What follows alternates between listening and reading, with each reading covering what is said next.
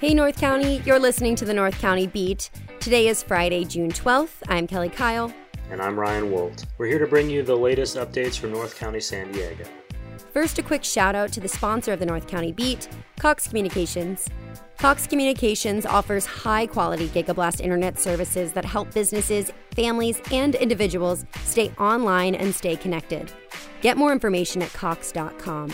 And another quick message for you. The Coast News has been a leading voice in North County for 33 years. We continue to passionately cover the stories of our communities, of local economy, sports, culture, politics, and the impacts of the COVID 19 pandemic. If you'd like to support local journalism, please go to thecoastnews.com. And if you are able, click the donate button on the upper left. It has been a crazy few weeks, Kelli, and we have a lot to cover. Most of our attention the past week has been directed towards the Black Lives Matter movement and the worldwide protests against police brutality and systemic racism that have occurred in response to the death of George Floyd Jr. in Minneapolis. At the Coast News, we've been covering what this movement looks like locally in North County, and we'll be diving into that a little later in the episode with another Coast News reporter, Caitlin Steinberg. So stay tuned for that. First, let's take a look at some of the headlines in North County from the past two weeks. The coronavirus isn't going away just yet, the nationwide number of deaths has reached close to 113,000, and San Diego County has reported 308 COVID 19 related deaths at the time of this recording. The number of cases has been going up as testing has become more widely available, with about 5,000 tests being performed daily countywide. Even with more tests, the rate of infection has been hovering around 3% of the total tests performed on a rolling 14 day scale. For regular updates, check out the interactive map on the coastnews.com's COVID 19 resource page. There you can see the county as a whole or find out details for your specific zip code. The coronavirus has created a new way for scammers to target customers of SDG&E. Utility companies warning customers that calls threatening to cut off their power if they don't pay immediately are phony, and that they will never contact customers requesting credit card, banking, or other financial information. SDG&E is acknowledging the financial impact of the coronavirus on their customers and is not currently shutting off anyone's power at this time, even if you have past due bills. So, if you get a call about your power being shut off, hang up and contact SDG&E directly if you want to verify your account status. Stay-at-home restrictions as a result of the coronavirus are still being rolled back. While most businesses still have adjusted service restrictions, it's almost easier to look at what isn't open than what is. Everything in stage three has been reopened, and only stage four businesses like massage parlors, convention centers, tattoo parlors, and nail salons remain closed. San Diego County gave the all clear for movie theaters, gyms, bars and wineries, film and TV productions, hotels, day camps, and even the zoo to reopen. Pro sports are going to be allowed to resume, but without fans at this time, making it possible that you may still be able to see the Padres play this summer, if only on TV.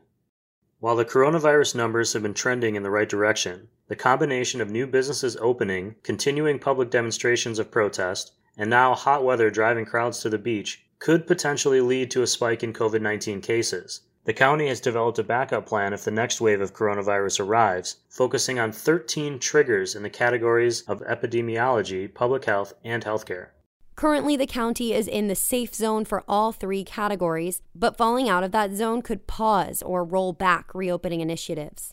So, to help keep us in the safe zone, the county and CDC recommend continuing to follow those state and county health guidelines, including wearing masks and practicing social distancing in public. Wash your hands thoroughly and avoid touching your eyes, nose, or mouth before you've washed up or sanitized. In local political news, Solana Beach has its first candidate in its first ever mayoral election. Former Solana Beach Council member Lesa Heebner has tossed her hat in the ring. The election this fall will mark the first time in the city's 34 year history that Solana Beach voters will get to choose their mayor at the ballot box. Prior to this election cycle, the city's mayoral seat was rotated once a year among the five council members. Following the wave of local protests, marches, and demonstrations against police brutality and in support of the Black Lives Matter movement, there have already been a few changes when it comes to policing in North County. The Carlsbad Police Department has adopted all eight policies recommended by Campaign Zero's Eight Can't Wait initiative, which includes requests to ban police from using chokeholds or shooting at moving vehicles, require de escalation efforts and training, and require comprehensive reporting of incidents by police departments. Oceanside Police released a statement showing their own established policies and how they align with the initiative. According to Campaign Zero, these policies can reduce police violence by 72%. The Oceanside Chief of Police, Frank McCoy, also announced a collaboration with other regional police departments and the County Sheriff's Department to create a unified philosophy of de escalation and a series of best practices to be used throughout San Diego County to go along with additional training for officers. With more Black Lives Matter protests being organized throughout the county, local officials have encouraged participants to minimize the risks of COVID 19 as much as possible through the use of masks, hand washing, and the use of hand sanitizers. They remind folks to avoid touching their faces and to try and use social distancing when possible.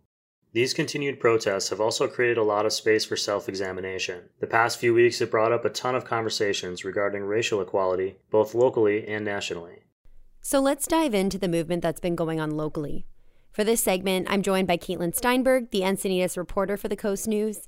Caitlin and I teamed up this week to talk about these protests and what various groups are pushing for. Now I'm going to throw it over to her to walk us through what's going on here. Black Lives Matter! Black Lives Matter!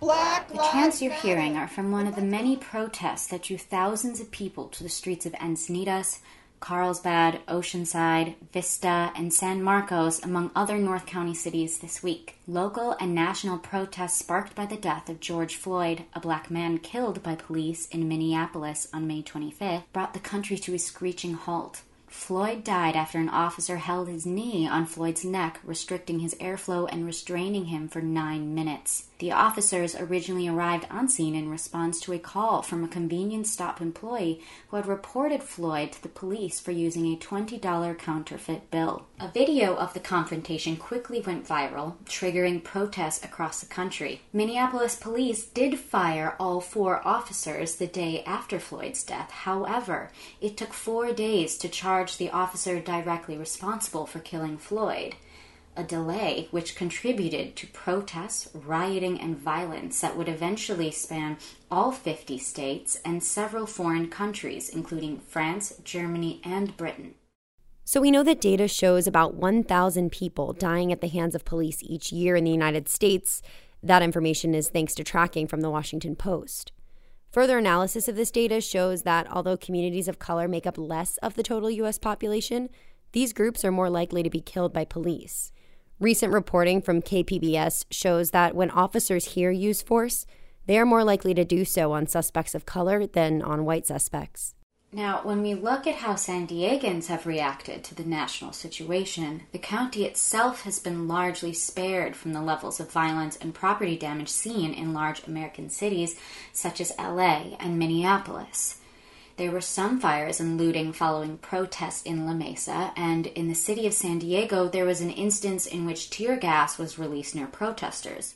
Up in North County, things have been relatively peaceful between law enforcement and protest groups. I've spent the majority of the last week covering Encinitas as peaceful Black Lives protesters gathered at demonstrations for 11 consecutive nights.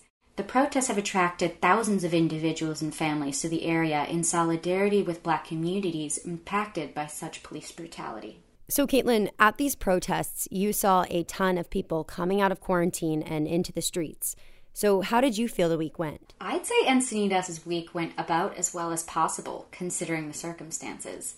With thousands of people attending, some driving from as far as north as Los Angeles, it was a peaceful week. I had the opportunity to speak with the San Diego County Sheriff's Department, and not only did they agree protests were peaceful, they reaffirmed the protesters' First Amendment rights to do so. Were these protests organized by any one group in particular, or did you find that there were several different organizers? While they were all in support of the Black Lives Matter movement, Many were run by different people and groups. For example, the nightly protests at the Cardiff Kook statue were run by organizer Molly Woods Drake with the grassroots group Encinitas for Black Lives Matter. Those protests included reading aloud all the names of black Americans killed while in police custody, a moment of silence in their honor, and even laying in the grass at nearby Glen Park one evening for 8 minutes and 46 seconds of silence. And each day that you show up, you're running into the fire to help the people that most desperately need our help. Their message was somber as speakers shared their own experiences with racism in Encinitas. This particular protest involved a few local, state, and federal politicians who shared their own calls to action in the area, highly emphasizing the need to vote as well as be more engaged in local politics. Encinitas Councilwoman Kellie Hinze spoke to that. In Encinitas, most white people feel served by the police when our black and brown community members are policed. Your presence here tonight reaffirms that we will not unsee the police brutality and systemic injustice that take black lives. Representative Mike Levin also made an appearance. He represents the 49th District in Congress, which includes part of North County. He called on the crowd to get involved and vote. And we're going to support candidates up and down the ballot who will make real reforms, overdue reforms. Our no- democracy is on the ballot this November. Nothing less than the future of our democracy. Yeah, so I was covering this one with you, and that protest last week in Encinitas was organized grassroots and included some politicians giving action steps, but mostly encouraging people to get out and vote. So, what were some of the other protests that you covered? Well, among the protests I covered, one that stood out to me was a large surf paddle out on Wednesday, June 3rd at Moonlight Beach.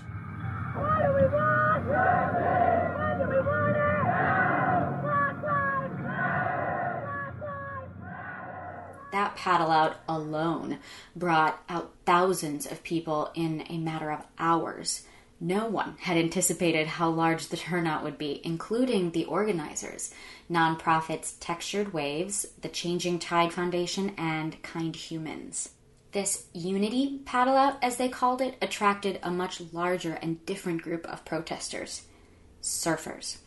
And their intent was not only to honor George Floyd's life, but also to bring awareness to a lack of diversity in the surf community itself. The protest host, Sal Masekela, spoke about his own experience growing up in the Encinitas surfing community. The surfers that happen to be black, we've known and experienced challenges in this community that would probably shock you. And in quite honestly, one of the most poignant and powerful moments I experienced all week Sal went on to hold 8 minutes and 46 seconds of silence with upwards of 5,000 people kneeling on the sand of Moonlight Beach Park and standing in the surrounding cliffs and parking lots. The only sound heard was Sal's voice speaking aloud George Floyd's last words. In time, as a crowd of thousands silently held their fists to the sky in solidarity. I can't breathe! Breathe! Mama! Mama! Mama, I can't breathe! Wow, yeah, that feels like a really powerful image. So, were there any other interesting groups holding protests that you heard about? It really was powerful. There was one on Tuesday, actually, at the intersection of Highway 101 and Encinitas Boulevard. That was organized by Students for Black Lives Matter. So you also had these demonstrations being organized by younger people. But what's really interesting in witnessing all of these different protests is how each one attracted different demographics and groups of people. That's interesting. So, what do you mean by that? Well, ultimately, the mood and intent of all the protests were the same. They were somber, like I mentioned, and angry, but determined to see positive change. Speakers at all the events repeatedly thanked the crowds for showing up and supporting Black Lives Matter, and police stood peacefully present at every event. But while some protesters probably attended all of these, there were definite differences in demographics at each event. From what I observed, the surf paddle out specifically attracted more families, especially the one held on Cardiff Beach last Sunday. That protest felt different from the rest in that it was truly a family event. There were people of all ages and families with quite small children. The other thing I noticed at Sunday's event, in comparison to the others, was simply put, more racial diversity.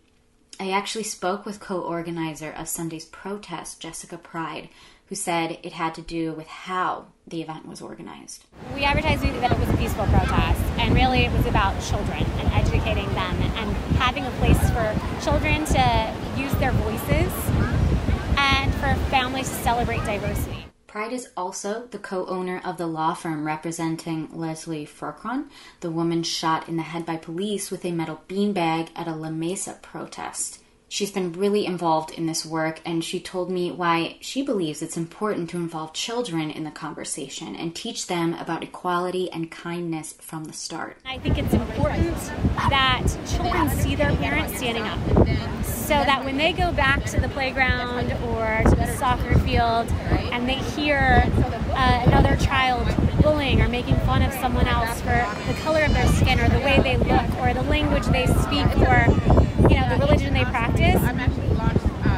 We want them to remember this day and this teaching moment that they're to stand up, that they're supposed to say, that's not right, that's not fair. So it was both a heavy week listening to people share intimate, traumatic experiences with racism, and at the same time, deeply hopeful.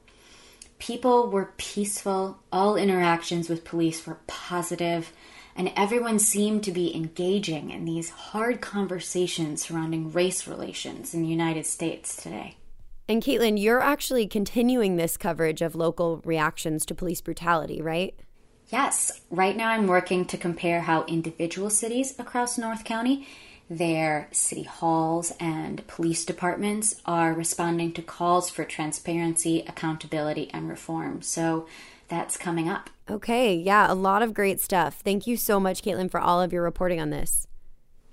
Of course, I'll keep you updated on the situation moving forward. So now let's look at part two.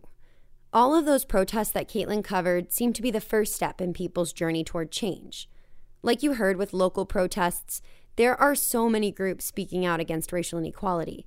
Jose Fuste, an assistant professor of ethnic studies at UCSD, put it this way you need protest, you need outrage, you need organizing, community organizing, but you also need direct political pressure on elected officials because in the end, these changes are not going to happen if the laws are not changed. And this change is going to look different for many municipalities throughout the county.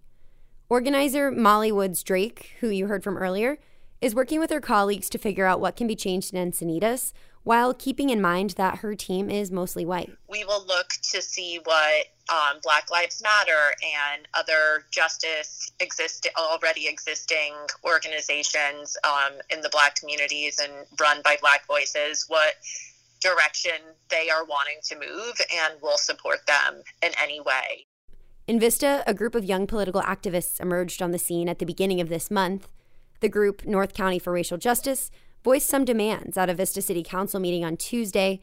City Council read these demands during the public comment session. Okay. So the demands were the funds used to militarize our local law enforcement be redirected towards the special social programs of the economically vulnerable in our community. The city reallocate funds to mental health services, healthcare, education, and social programs that will benefit our Black, Indigenous, people of color, and working class communities.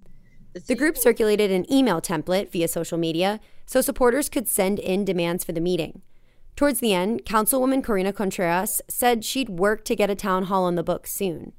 I'm looking forward to putting together, uh, at least unilaterally, a uh, town hall to review some of these um, issues just to hear more from the public. A lot of people, when they think of politics, they think of it on the federal or state level. And as it relates to specifically to policing, you know, every city is in charge of its own policing um, policies. Amasia Summers is one of the North County for Racial Justice organizers. This grassroots group is pushing for change to start with the people that it'll affect most rather than starting from the top and working its way down. One of their biggest demands reallocating funding for the police. So when we say we want to take money away from from the police, we aren't saying that we don't want this to go anywhere. We want this to go towards programs that have been proven to uh, minimize crime and empower communities. What this group in Vista is pursuing is part of a larger conversation happening right now. You've probably heard the term defund the police floating around as a demand from protesters. But before you freak out, it doesn't necessarily mean get rid of the police entirely. It's more about taking police budgets and using that money to fund social programs intended to address the issues underlying crime, issues that disproportionately affect communities of color, according to Martin Sheets with MPD 150, a Minneapolis based advocacy group. A lot of the things that we expect police to address, things like homelessness, substance abuse, mental health crises, have an outsized impact on BIPOC and poor communities. Um, if we use police resources to address those problems proactively rather than reactively, we not only uplift communities that are already struggling, but we also remove the harm that police can cause from the situation. MPD 150 has been researching this issue since 2017. They view defunding as a step toward removing the police entirely which they say can be done while still getting people the help that they need. The idea is that instead of police, we can think about having trained social workers, housing specialists, mental health professionals, and other community service members available on call. More often than not, those are the services that are actually needed on a 911 call instead of a police officer with a gun. Still, the idea of police abolition is relatively new for many local organizers who are still exploring what defunding would mean for their communities. Brisa Johnson is with UDW, a labor organization serving on the Coalition for Police Accountability and Transparency, or CPAT, in San Diego. We support the calls from the community members. We support the national movement, but we also know that this is also a time to be students and study so that we can have a pathway that makes sense and that really takes care and, and tackles the issue at hand, which is ultimately to break these racist systems.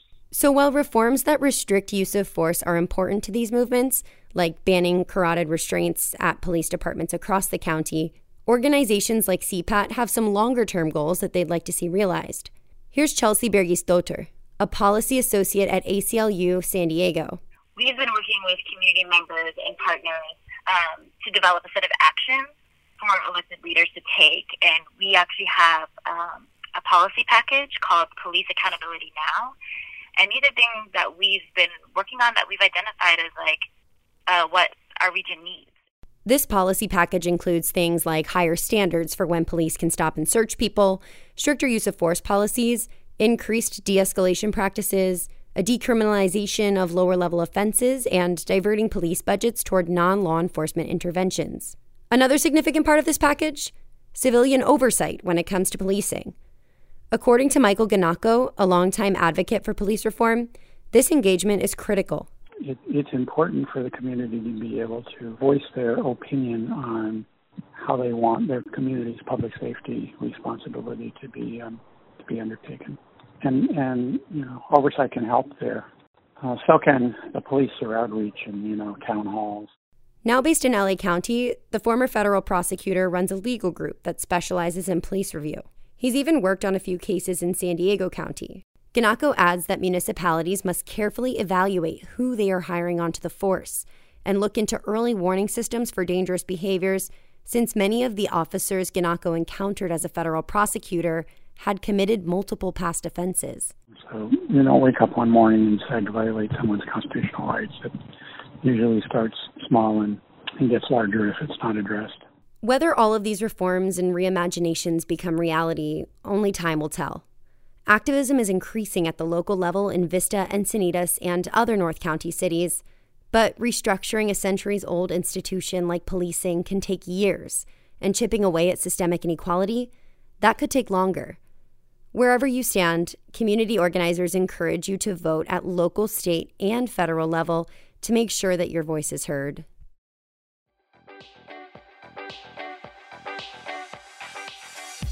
And that is our show this week, everyone. Be sure to check out thecoastnews.com regularly for all the new stories coming out of North County, San Diego. And if you're looking for more podcast content, please check out the brand new Cheers North County podcast, where I get a chance to have a drink with interesting people from our community. The first few shows are already available. Just search for Cheers North County wherever you listen to podcasts. We truly covered a lot today. But just remember that when it comes to coronavirus, things are still changing almost daily, so check your city's guidelines for the latest updates. You can also check in with the coastnews.com COVID 19 resource page for more helpful tools, including that new interactive map and news stories on the latest developments. A huge, huge thank you to all the people who helped out with this episode. It was a team effort with our great reporters Caitlin Steinberg and Steve Puterski contributing some amazing work. Our editor in chief, Jordan Ingram, also contributed some incredible reporting to this episode. The Coast News Associate Publisher is Chris Kydd, and our publisher is Jim Kydd. The next episode of the North County Beat drops on Friday, June 26th. I'm Kelli Kyle. And I'm Ryan Woldt. Thanks so much for joining us. Be good to each other, take some time for some self care, and have a great weekend. We'll talk to you next time.